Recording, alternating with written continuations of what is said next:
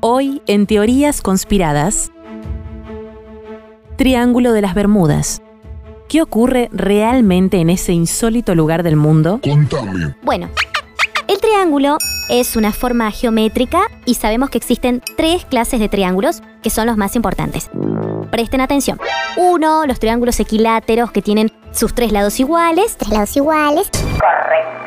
El triángulo isósceles, que es el que tiene los dos lados iguales y uno distinto. Y por último, el escaleno. Ese, ¿viste? Anotaste bien, escaleno con todos sus lados distintos.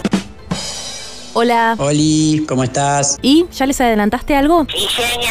Sí, mira, eh, equilátero, isósceles y escaleno. Está bien, ¿no? ¿Y qué es eso? ¿Qué pasa? ¿Por qué me miras así? No entiendo. Yo no entiendo por qué estás hablando de los triángulos de geometría si yo te dije que hoy hablábamos sobre el Triángulo de las Bermudas. Triángulo de las Bermudas. No entiendo qué estás haciendo. Ah, claro, el Triángulo de las Bermudas. Bueno, perdón, no te entendí la última parte, perdón. No, no sabemos qué, ¿no? Es un criadero del conejo, no sabemos qué, porque yo nací en Doctor 4. Ok, arranco yo como siempre. El misterio del Triángulo de las Bermudas, ubicado entre las Islas Bermudas, Puerto Rico y Miami, es el centro de un montón de teorías conspirativas con respecto a desapariciones de aviones, de barcos y demás. Wow. Esta zona, que sirve de atajo por los fuertes vientos y corrientes marinas, es al mismo tiempo una trampa. Hasta la fecha y desde 1950, se han registrado más de 20 desapariciones de aviones y 50 barcos. Estas son algunas de las teorías más importantes.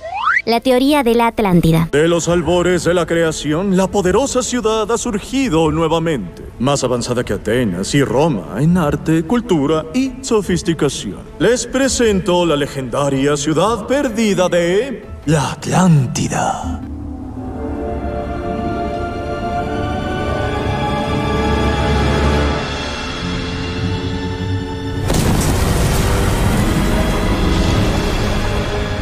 ¡Uy!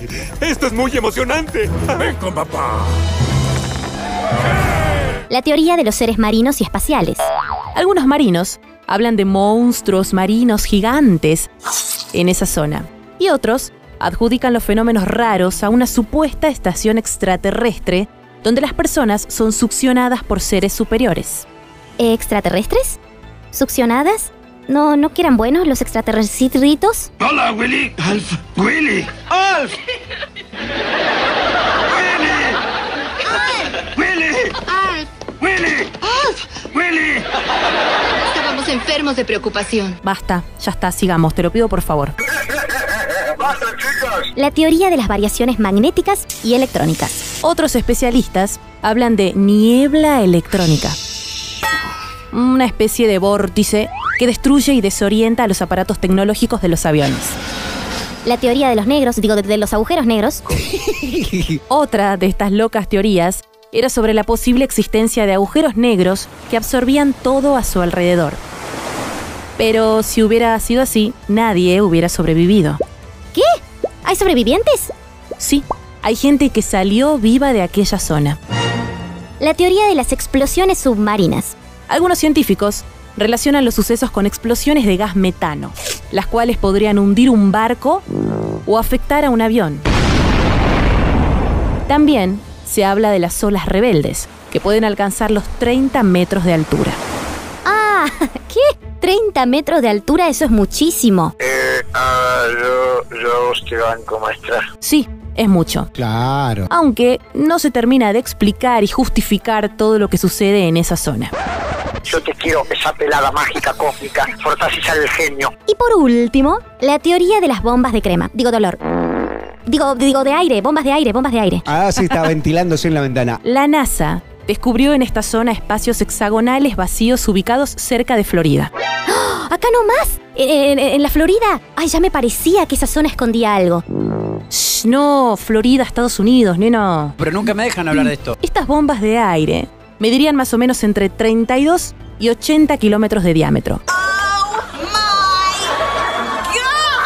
Y producirían vientos de más de 270 kilómetros por hora. Este viento golpearía el mar, que a su vez produce olas de más de 14 metros de altura. Esta última teoría es la más creíble a nivel científico y la de mayor aceptación. Pero, ¿se sabe realmente qué pasa allí? Si te gustó, te esperamos en el próximo encuentro de teorías conspiradas. Y si no te gustó, ¿Qué es esa caripela? andate a...